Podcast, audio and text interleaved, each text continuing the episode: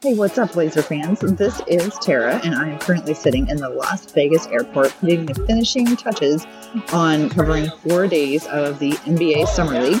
What I've done with this podcast is I tracked down folks who could tell me more about the players who are coming to the Trailblazers. Found someone to talk about Bazemore, about Whiteside, Tolliver, and Hezonja. So that's what you're going to hear. These are writers who have covered the players for various SB Nation and other blogs. And I just wanted to find out more about the guys who are about ready to come to Portland. It sounds like they all have some things in common. For instance, um, being places where they haven't necessarily lived up to their potential, or also uh, people who came into the league with a chip on their shoulders because maybe they had to work their way pretty hard to get into the league. Or um, another thing they have in common is a lot of them have played on teams recently that haven't had a lot of success. So they're going to be going from uh, you know, losing situations into winning situations with the Trailblazers. So there's a few common themes running through them, but there's also you know uh, something unique about each one of them. So hope you enjoy this. And don't worry, the audio is the audio quality is going to get much better. All right, it is time now to learn some more about one of Portland's new additions, Kent Bazemore. And to do that, we've got Jeff Siegel from Peachtree Hoops joining us. Welcome. Thanks for having me. So I'm fascinated about Bazemore. I've always been fascinated about Bazemore, mostly because his name lines up real well, well with the Blazers. So, uh, but now that he's on the team, I'm wanting to learn more about him. I'm wondering if you could start off by talking about what it was like when he first came to Atlanta. I mean, when he first came to Atlanta, he had not really played that much at all. Like in his NBA career, he was part of that sort of bench unit from the uh, the Golden State Warriors, where he was most well known for his celebrations with the towels and everything. He never played for them really um, in, in, early in his career in like 2012 and 2013. And then um, he was with the Lakers for a very short time after being traded there.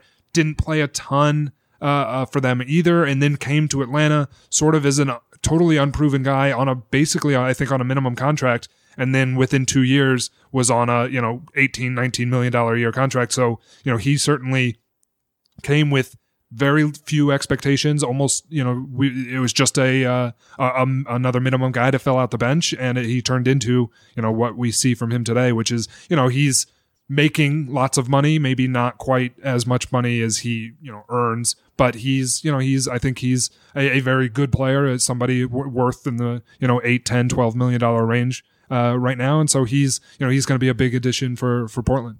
So when he first came in, were people, what was the read on his game? What were people saying about expecting him to do? I don't know that there were expectations. I mean, he was really like the end of the bench kind of guy. Like he was the 14th, 15th man who, you know, was a wing, played with some energy, might be able to shoot the ball, but like had to put it all together and was not like a player. There were no like, this is the role he's going to play for the Atlanta Hawks, especially when he joined. The Hawks were uh, a good team. They were just coming up, you know, on that 60 win season, which he was a big part of, but nobody knew that he was going to be a big part of that when he joined the team. So it was really the, the expectations were that he would show up and hopefully like make the team. Like it wasn't even that he had expectations of being in the rotation. And obviously he, he blew those expectations out of the water. Okay, so come starting off as just hoping to make the team to being, like you said, an integral part of that 60 win team. What happened? What did he do? What was it like when, what did people see in him? I mean, once he really got going, then it was clear like he's a 3 and D kind of wing who can hit shots, who can defend his position, who plays with a ton of energy, plays with a ton of veteran leadership even back then, even in 2013, 2014 when he was, you know, first coming up with the with the Hawks. It was clear that like he played the game sort of the right way, the way that Mike Budenholzer at the time, who was the, the head coach at the time for the Hawks, the way that he wanted the game played, he would pass the ball, he could do lots of different things at a, at a relatively high level. And it was just sort of jack of all trades, master of none. He wasn't like a you know elite three point shooter. He at the time he was probably a, a, better defender than he is now, just in terms of athleticism and the way he could he could move on the floor. But he was you know just played with a ton of energy. Brought, brought whatever they, they needed him to him to bring offensively, defensively, could guard one through three, like just did you know pretty much everything. So it was you know I think that was what be- became the baseline expectation for him in those you know early years. And then as things sort of have tapered off in the in the last few years he's battled some injuries. He's you know just had some general age related athletic declines. That's been you know where he's sort of fallen off a little bit over the last you know maybe 3 years or so when he was playing with the team that had the 60 wins and you know they were playing really well what were some of the typical plays that he would be involved with? Or maybe some of the things that we might be able to watch for him to do sort of his signature moves i guess. I mean his biggest thing offensively really is is how much he can help as a as a spot up shooter and as a sort of secondary playmaker if you if if the Blazers want to give him that role. Obviously, if they're you know if they have him on the floor with Dame Lillard and, and CJ McCollum, like there's not a whole lot of playmaking going on between anybody else other than those two guys. But if he's playing with the bench or is he playing with just one of those guys, he'll have you know he he can put the ball on the floor, he can make some plays. He turns the ball over too much, which is a, a you know was a big part of his. Uh, negative you know his his negatives with with the Hawks over the last few years but you know he's going to try some stuff. He's going to you know he's going to he's lefty so he'll he loves to stand out in the right corner and come out of the out of that right corner toward his left hand for a, a dribble handoff at the elbow. Uh, he'll he'll work well with Jusuf Nurkic in that way as soon as you uh, as soon as Nurkic gets healthy. So you know I think that's that's going to be a, a, big part of it where he sort of sweeps toward his left and tries to get to the his left hand uh, at the basket. So you know that was one of the the signature plays that they like to run for him out of the corner. You know it's just it's sort of lots of different little things. I mean, he's he's going to be a spot up shooter, which is you know the big reason why they traded for him versus you know keeping Evan Turner is that you know Bazemore can shoot from from the corners and from above the break. You talked about him being a lefty and liking that that corner. Is he a good corner shooter as well? Yeah, yeah, he'll shoot. He'll he'll hit you know 35 37% of those corner threes. So if you if, if the if Lillard is is running a pick and roll from you know toward his left and fires it to to Bazemore in the right corner, guys are going to close out there. There's going to be more space on the floor than there was with Turner. Bazemore's going to be able to hit that shot, and, and teams are going to have to guard him out there.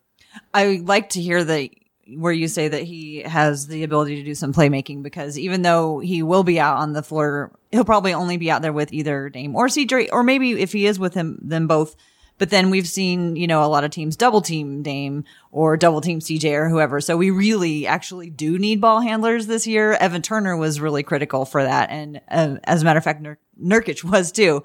So we're going to be really missing some people who can do that. So it's encouraging uh, to hear that, that he's got that kind of capabilities. Who are some of the players that he meshes really well with and the style of play? And I mean, you have to have him out there with a, a primary playmaker. You know, Dame or CJ is going to have to be out there. I mean, that makes sense across the board. I mean, you know, you, are not going to be able to get away too much without one of those guys on the floor at, at all times.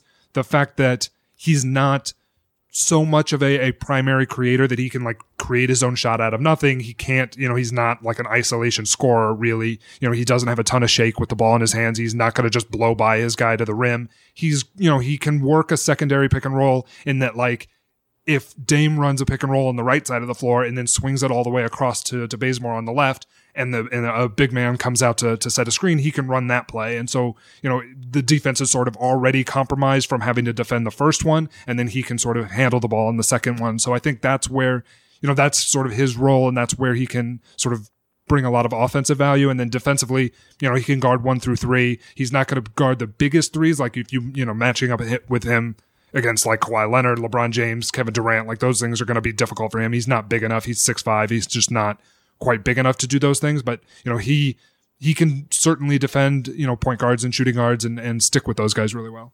With the loss of Aminu and Harkless, it's very possible that he may actually may be called to guard those guys you just named. So what are some of the ways that are, are, do you see any path forward like for him to be able to have success? I mean, he can't really grow four inches, but I mean, he's he's not going to be Evan Turner in that regard. Like they they made this trade even though Bazemore is better as a defensive player. This trade is more about what happens on the offensive end of the floor because of Bazemore's ability to to shoot the ball. He's not quite the playmaker that that Evan was that that or that Turner is for for the Hawks, but he's he's going to be able to space the floor and he, they're going to be better offensively. Defensively, I mean, he's small. Like it is what it is. He's not small like as a human being, but like at six five, he's not Evan Turner. Like Evan Turner's big and stocky and can guard threes and fours really well. You know, obviously Aminu and Harkless, same thing. They can guard threes and fours. Aminu can even play a little bit of five. You know, Bazemore's not that kind of player. He's he's more of a perimeter guy. He's more of a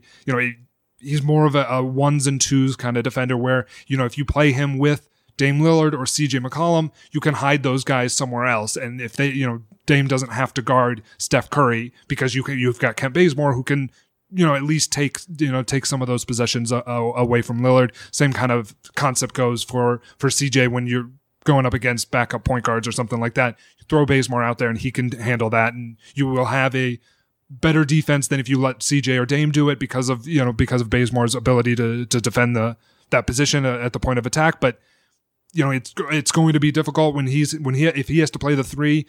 You know those bigger threes are going to hurt the Blazers. Like that's that's sort of the trade off that they're making here, and you know they're just hoping that their team defense is able is going to be able to to stop those guys. Yeah how how does he play in a team defensive unit?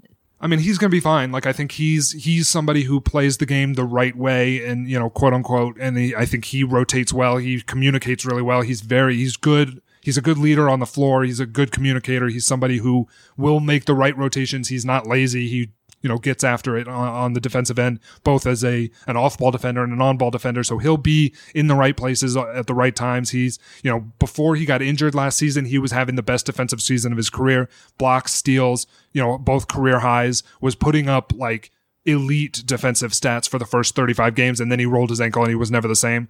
Uh, the rest of the year, he missed a month and came back and was just not quick enough. Just wasn't didn't have it. So you know, assuming with you know, four months off because, you know, obviously the Hawks did not make the playoffs. So he's going to have, you know, between April and, and October to get, you know, get his body right. I think he's going to get back to that level and be, you know, a, a high level defender.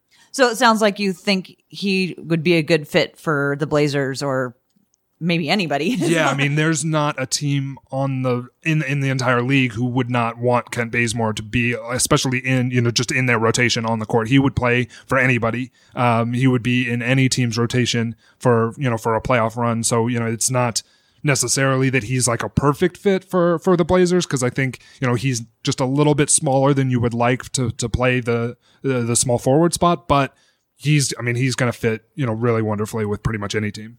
So, and uh, finally, to kind of wrap it up here, in your observation of him, you know, as a locker room guy, chemistry. I mean, in Portland, that's like a big deal for for us as fans. You know, we want to make sure that our locker room stays as as solid as it's always been, and there's been a lot of turnover. So, what can you tell us about what kind of guy he is? I mean, he's great. Like I've I've been covering him for five years, and he is just a fantastic human being, and just you know, he's different from Turner in that like well so i've never covered evan turner obviously we're coming up just on, wait we're, we're coming up on the first year of of that experience and he's more outwardly funny and and it seems like at least from his social media and from what I've, I've heard from from Blazers people that he is much more sort of the the the center of the room in terms of his you know ability to to make people laugh. Bazemore might not quite be the same kind of guy. He's more of a he's a little bit more serious. Certainly as he's gotten older, he's taken on more of a veteran leadership role. You know, obviously in in Atlanta that was important to to the young team. He and Vince Carter were like the two sort of old guys in the room, and he was the the longest tenured Hawk last year. And so I think he, you know, took on that role of sort of you know almost player coach in a way, and the the way he was able to to take the young guys under his wing. You know, now that he's in a competitive environment with other veterans, you know how he just you know how he sort of transitions out of being one of the team's primary leaders because obviously you've got Dame and and a few other guys who are sort of have been around CJ as well. So you know how he transitions out of that will be interesting to to sort of monitor. You know, I, I don't know how much we're going to really know about that. Uh, you know, from a public point of view, but I think he's you know certainly going to be he's certainly going to fit a locker room that is trying to be a cohesive unit and is trying to win at a very high level. He's done that in his career. Obviously, with the Hawks, made the conference finals in 2015. He knows what it's like to be on a great team with great veteran leaders around him in Al Horford and Paul Millsap on those teams. So, you know, I think he'll he'll fit right in uh, in terms of the the locker room. I kind of want to check in with you in six months and ask you how the Evan Turner experience is going because it's kind of one of those things that's like You know, like when, when after you're done binge watching a TV series and you just think, oh, I'll never get to experience that for the first time again. That's kind of what Evan Turner is going to be like, I think it's going to be fun. I mean, I've everything I've heard is that he's just super fun and super interesting and just a, a, great guy to talk to. And so it's going to be really interesting how you know how he fits into the locker room. A bunch of young guys. Is he going to be able to sort of transition away from being like in a winning situation to being in a losing situation? I mean, it is what it is. Like the Hawks are not going to be you know particularly great next year with all the young guys that they have and the the development that those guys need so it's going to be interesting to see you know how he holds up how his morale holds up when they're losing as much as they are you know going to um, you know how he fits on the court of course is a whole nother conversation in terms of you know the way they're going to play him at backup point guard essentially and let the ball you know really be in his hands in a way that it hasn't been really since he was in Boston like the you know that was one of the the big gripes that I had in terms of you know how Portland used him is that they you have to put the ball in his hands for him to be effective and it just wasn't it wasn't a great fit in terms of being around Dame and CJ and and you know bringing that sort of primary playmaking that he can bring to the table. So I think he's you know he's going to get that chance in Atlanta, and it's going to be really interesting to see uh, how that plays out and you're going to have some fun content. I mean, how many players have like both shown up at the scene of a car crash as well as had a uh, truck crash into their pool and, you know, help save the driver who, you know, could have been seriously injured or worse. So but I'm wondering about for Kent Bazemore. Do you have any fun stories that fans might like to know about him? I mean, nothing like that. He's. I don't know that That's he's a ever, high bar. Yeah, I'm not sure that he's ever like saved anybody's life. uh, at least not that I remember. I mean, he hosts like annual Uno tournaments. He's a big card game player. He's going to bring that to like uh, uh, the team plane. I think that'll be a lot of fun just to to check in with him and see if he's still playing Uno on the plane. He and Jeff Teague and I think Paul Millsap uh, and one other guy were like the big Uno players on the plane. That's the game that they wanted to play, uh, rather than you know Boo-Ray or, or poker or whatever else that that normal sort of NBA team planes look like. You know, I think that they you know they were really into Uno back in the day, and I think you know it would be really it'd be really fun if he were able to bring that to to, to the Blazers. Yeah, that was fun. I had no idea. Awesome. Yeah, he he hosts a tournament every year. You know, gives a bunch of money to charity. I think a uh, a little a girl like a little girl just a, a, daughter of one of the assistant coaches or something won the whole tournament last year and that sort of went like semi viral as much as it can within the hawks you know sort of smaller fan base. Um, that was a really fun moment. So he's you know he's a great guy. He's going to be great for the community. He always did you know stuff in and around atlanta. So you know he's going to be fantastic from that point of view. Just a, a all around unbelievable human being well, thank you so much for coming and telling us about him. I'm really looking forward to getting to know him more. Uh, will you, do you want to tell folks how they can find your work?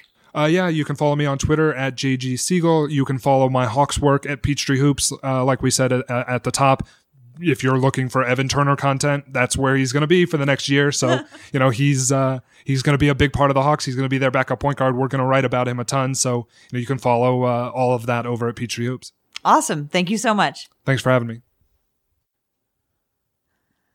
Now I'm talking to Nekias of Five Reasons Sports and Dime Magazine. Nekias has been doing a lot of coverage of the Miami Heat, so he's going to tell us about Hassan Whiteside. Nekias, welcome.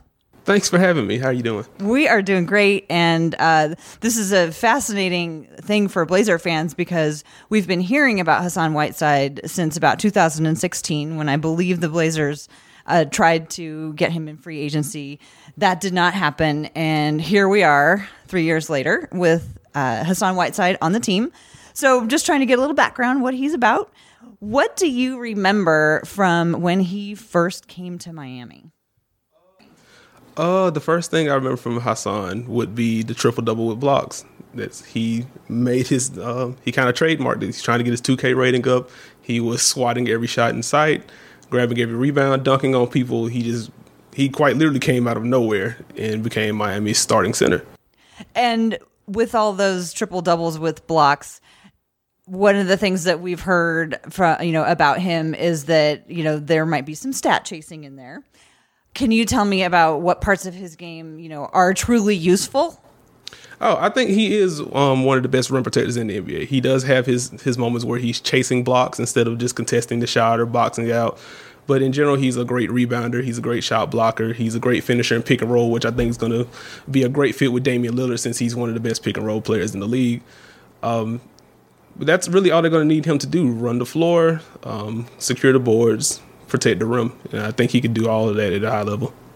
Um, but you said pick and roll, which uh, piques my interest because I have been looking at all of the players that the Blazers lost this year, and a lot of the best screeners are no longer on the team. So, what can you tell me about Hassan Whiteside's screening? Uh, I would say through the first two and a half years of his tenure in Miami, that was the most frustrating thing I had with him. He was just not a great or a willing screener. He would just kind of stand in the way, which I get it because he at the time before he started dealing with some knee injuries, he was a very athletic big man.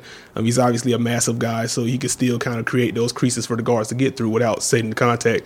But it was frustrating to watch him kind of just whiff on screens or go through the motion. But last year he became one of the better screen setters on the team. So that was a positive. And again, he has great touch around the rim. He's a great finisher. So it, that helped him a lot. Oh, good. So, so, that's a recent development. Yes, he's he's finally screening, and I think contract year Hassan is going to try to do the little things a little more. So I think that's going to be fine. Yeah. No. Tell me a little bit about his you know journey in Miami because I, I I always forget that he's 30 years old and he's been around for a while and he was you know in and out of the league. When did he come to Miami and like what were the expectations for here for him when he got there? Um, well, Miami was dealing with the aftermath of LeBron going back to Cleveland. So the 14 15 season, kind of went um, off the rails a little bit. Dwyane Wade dealt with some injuries. Chris Bosh dealt with the first blood clot. Um, so they found Hassan Whiteside the second, uh, I think it was around December is when they signed him to a 10 day. And he got limited minutes and he played well. And they gave him another 10 day. And then he ends up getting high minutes off the bench, and that's where he, we had the Chicago game where he has, I think, 13 blocks, so which blocks. is just absurd. and so from there, he starts.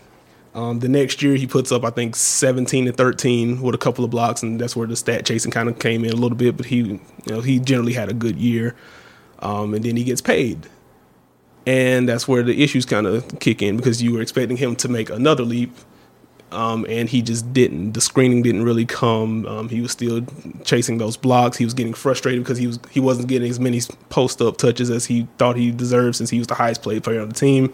That was the year Dwyane Wade went to Chicago. So um, started. Uh, I wouldn't say chirping, but you could tell he was a little upset about his role and his usage there. Um, the next year to get Bam Adebayo. He's doing all the things that you want Hassan to do. He's screening, he's running, he's rotating out on defense, doing all that stuff at at 120 percent. And Hassan start, I mean Bam starts earning more minutes. Hassan gets a little upset because now on top of him not getting the offense ran through him like he wants to, now he's got a guy at his heels taking away some of those minutes. He's closing out games. And you see last year Hassan was coming off the bench the second half of the year and his minutes got cut drastically and he was a good soldier about it. But um, he he clearly wasn't happy about that. He thinks he's a high level player. He wanted to play, so um, he kind of wore out his welcome in that regard. Miami wanted to turn the reins over to Bam Adebayo at center, and Hassan's in Portland now. So I don't know how much chance you get to watch Portland basketball because we, probably pretty much couldn't be any farther away.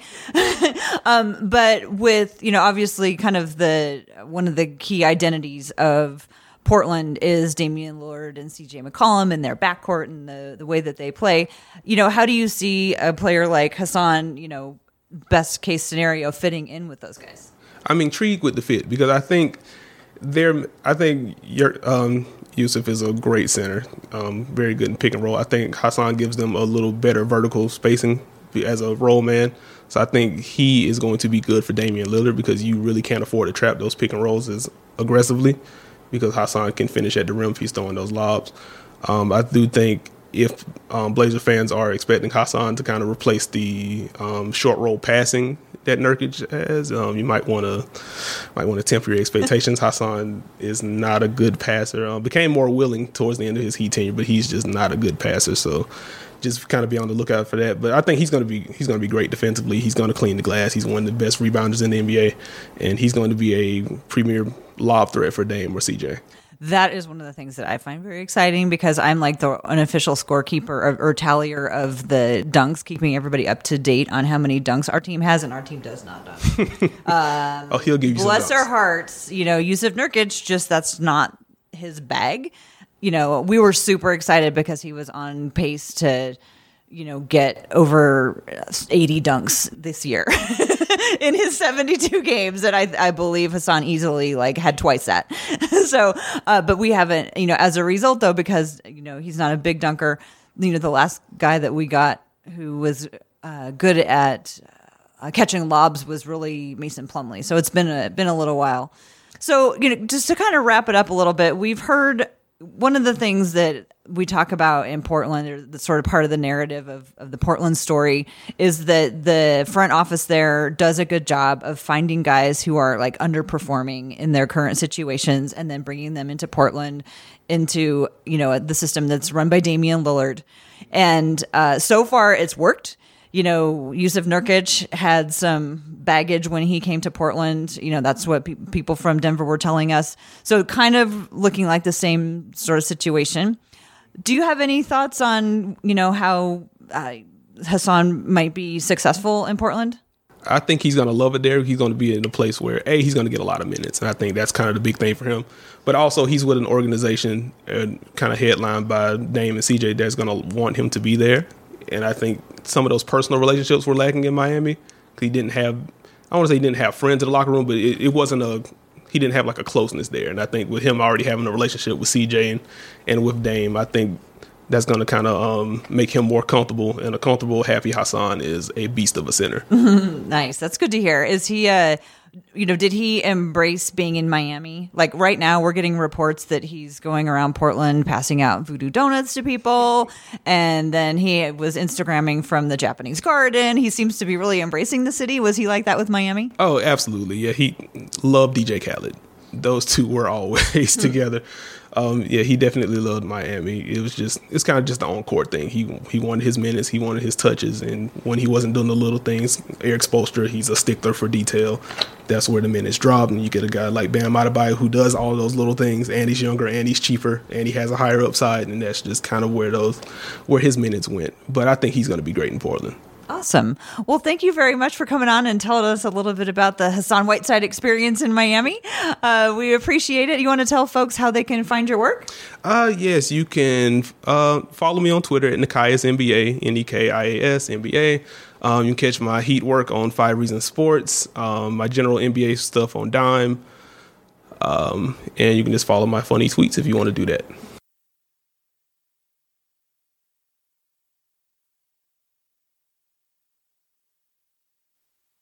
Talking now with Preston Ellis. Preston, welcome.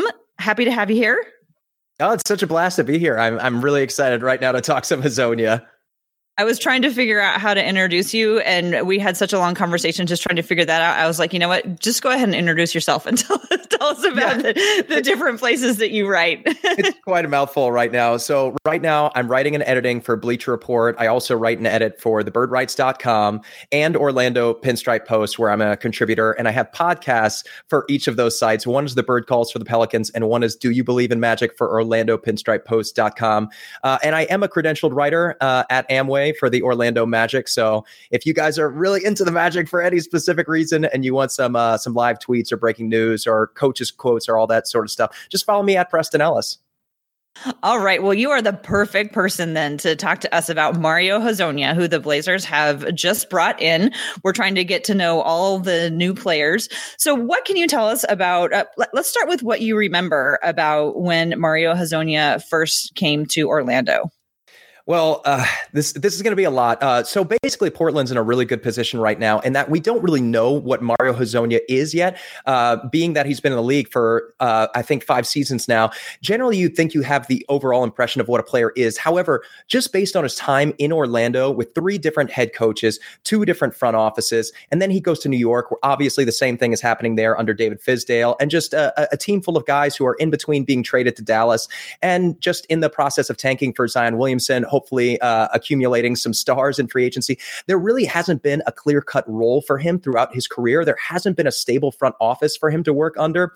Uh, he's he showed plenty of flashes. However, in Orlando, he was really miscast as a kind of shooting guard, spot up shooter. And as many of you probably know at this point in his career, that's not what he does. He's going to be much better suited for the role he's going to find himself in Portland. So if there is an opportunity for him to succeed and carve out a role as a rotation player for a playoff team, there actually couldn't be a better landing spot for him than Portland.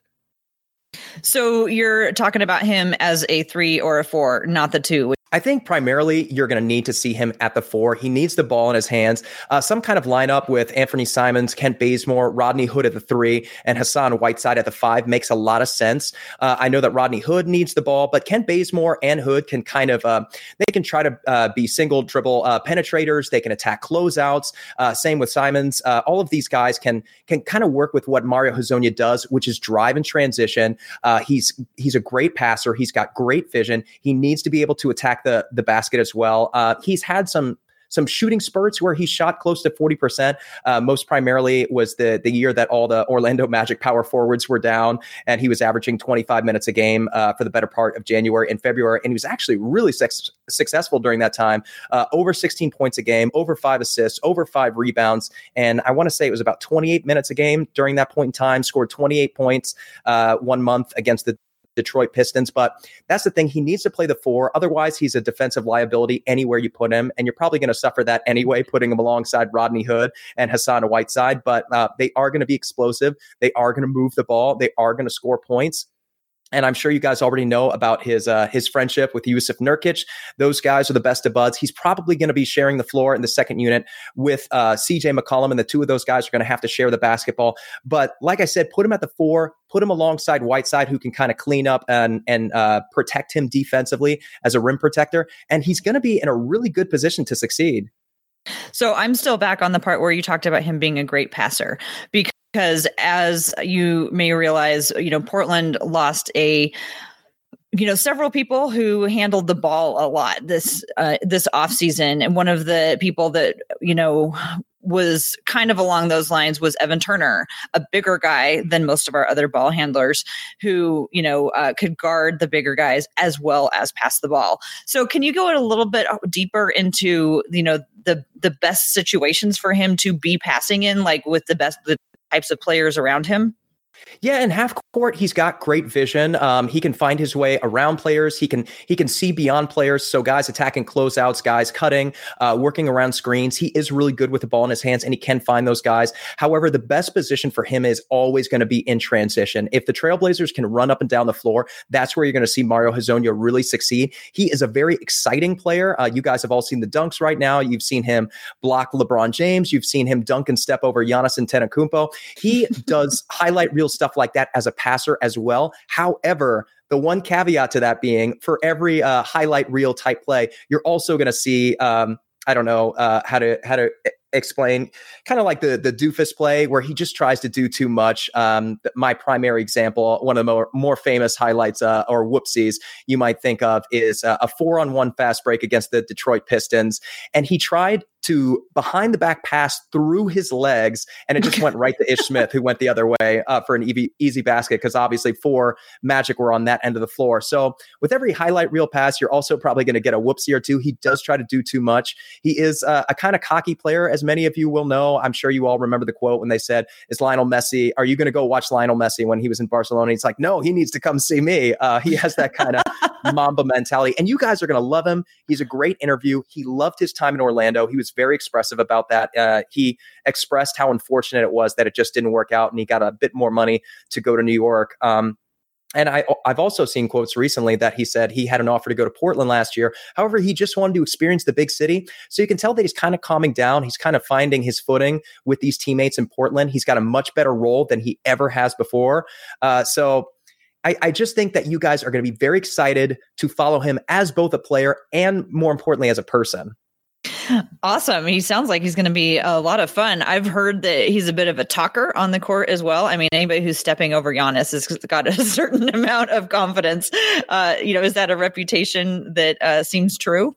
Yeah, it's just like I was mentioning. He's he's a real cocky guy. Um, I'm not going to say he's narcissistic, but he's just very confident in himself. He's very assured of himself. Uh, but like I said, for for each one of those moments, uh, that's really going to stick with you guys this season. You're also going to come up with those boneheaded plays, uh, absent-mindedness on defense. Um, that's why it's going to be important that you have guys on the floor who can help him and protect him, uh, like a potential Hassan Whiteside. Right now, you guys are accumulating quite a few knuckleheads uh, when you when you put. Uh, him alongside Hassan White, Whiteside.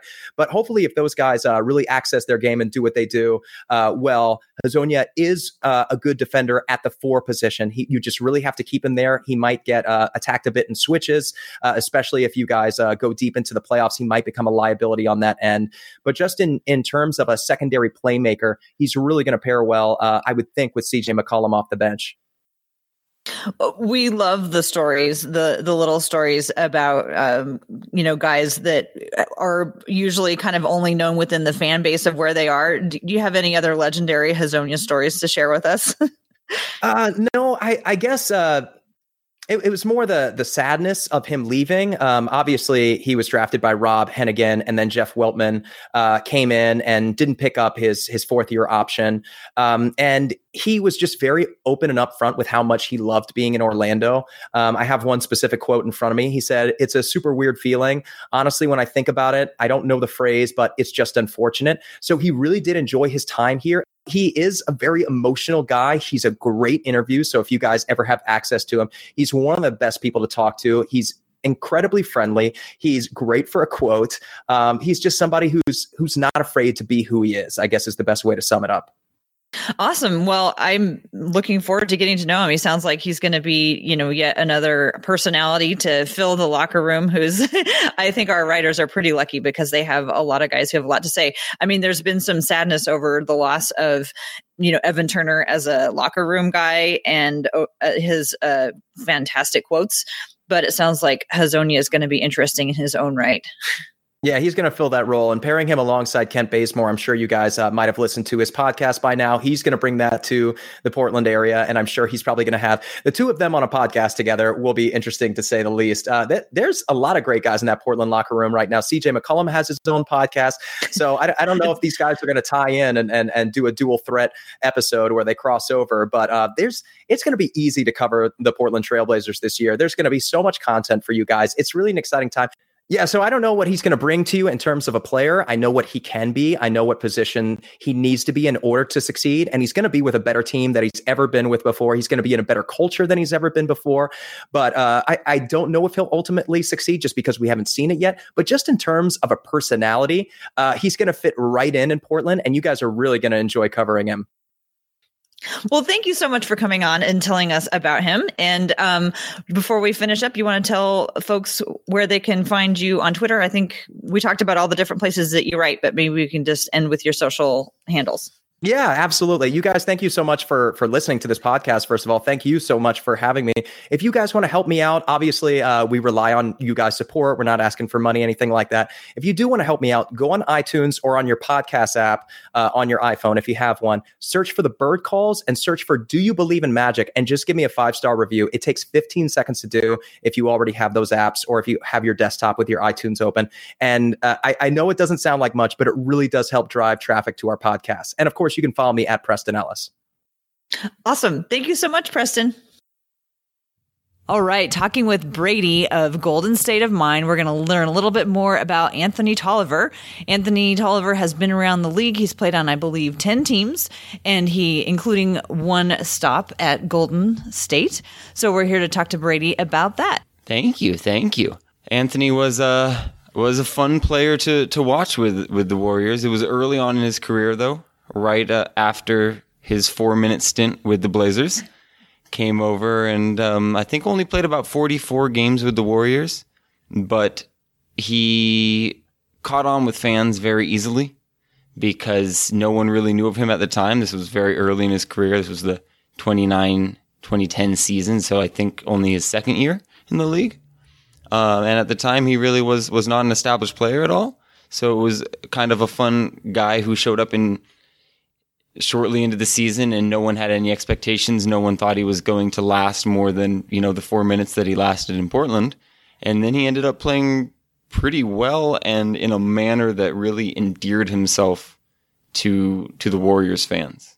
What do you remember about like his, you know, uh, typical style of play? What I remember most was that at the time he was a little bit different than than what we're seeing what we were seeing in basketball at the time versus what we are now. Because he was he was a large player you know he's six nine or so he's power forward defensively uh, but he liked to shoot three pointers and at the time that wasn't all that common. And now it's if you can't shoot three pointers as a power forward, you're not even going to make the league anymore. But, you know, with the Warriors running a, a wild offense with Don Nelson and, um, letting everybody shoot, having this huge guy come down the court and, and jack up three pointers was just incredibly new, um, at least for the Warriors. And, and now I feel like he has really been able to keep a standing in the league because that's what he does. And now that's, that's what works and that's what's required in the league. And, and he's only gotten better in all those regards. His, his three point shot has just gotten better over the years and he has managed to become a better defensive player, which allows him to stay on the court to use that three point shot. And he's, he's just done a good job of playing within his role not trying to do too much. He was never, even even when he was with the Warriors and in his second year trying to carve a role in the NBA, he never really tried to do too much, which was great. Over the years, as you've watched basketball players, what do you think is the key to success for basketball players who are in the league for a really long time? That's a wonderful question. A wonderful question. I think I think the biggest thing is is what I just touched on with him and knowing your role. I think, I think a player like Vince Carter is an incredible example because Vince Carter had to change his role so many times over his career as the game changed, as he got older, as he, as some of his skills and athleticism diminished a little bit. Um, he's an extreme case since he was a, a star to begin with.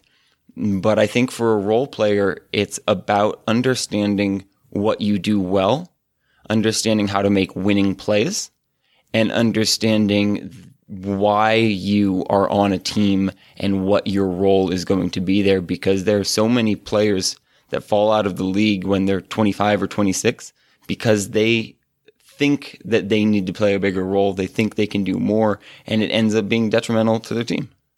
Anything else that you remember about Tolliver for his brief stint or anything, uh, just, you know, anytime that he's been throughout the league? I think the thing that stands out to me most that I remembered then and and still feel now is despite the fact that he has jumped to seemingly a new team every year, which is pretty uh, almost literally a, a new team every year, he is beloved by teammates. He's the kind of guy who teammates at every team will stop and talk about how great of a player he is, how great of a person he is, uh, how how much of a consummate, selfless uh, team player he is. And that, that was what I remembered from watching him on the Warriors was how seamlessly he fit in with everyone, how much he had everyone's back. The first player to help someone up if they fell, uh, the first player to give players high fives if they had a tough game, um, the first guy to dive into the stands to try to save a loose ball. He just had that energy and that passion and that selflessness, and and everyone loves him. Well, that all sounds pretty good. Do you can you think of any like detractors that things that people thought about his game that he could be improved? Yeah, I mean, he is still a limited player. You know, all the all the good things I, I said about him knowing his role comes with the flip side that his role is small uh, because that's kind of what he can can do and can do well. Um, certainly, when he was with the Warriors, there were a lot of questions about whether or not he would be able to survive in the NBA as a defensive player um, because he is kind of an odd um, positionless big man in the sense that he's not fast enough to to really be able to guard modern forwards. um, but not as big as you would want someone who is defending opposing centers. Um, so he kind of fits into that odd box a little bit where he has to be worked with. And I know Portland and Terry Stotts have done a good job in the past of of working well with players like that. So I think I think he'll be fine. Uh, but he is a defensively limited player who who really is in there to do the small things and the intangibles. And if you need someone to do bigger things, to be a defensive stopper or to make their own plays or make plays for opponent or teammates or score 15 points a night, uh, he's he's never really going to be that player. He doesn't have that big game potential. Well, thank you so much for coming on and talking about Anthony Tolliver. Appreciate it. Do you want to go ahead and tell people where they can find your work? Yeah, thank you for having me on. You can find me on Twitter at Brady Klopfer NBA. It's Brady K L O P F E R NBA. And you can read my work on the Warriors and the league at large at goldenstateofmind.com.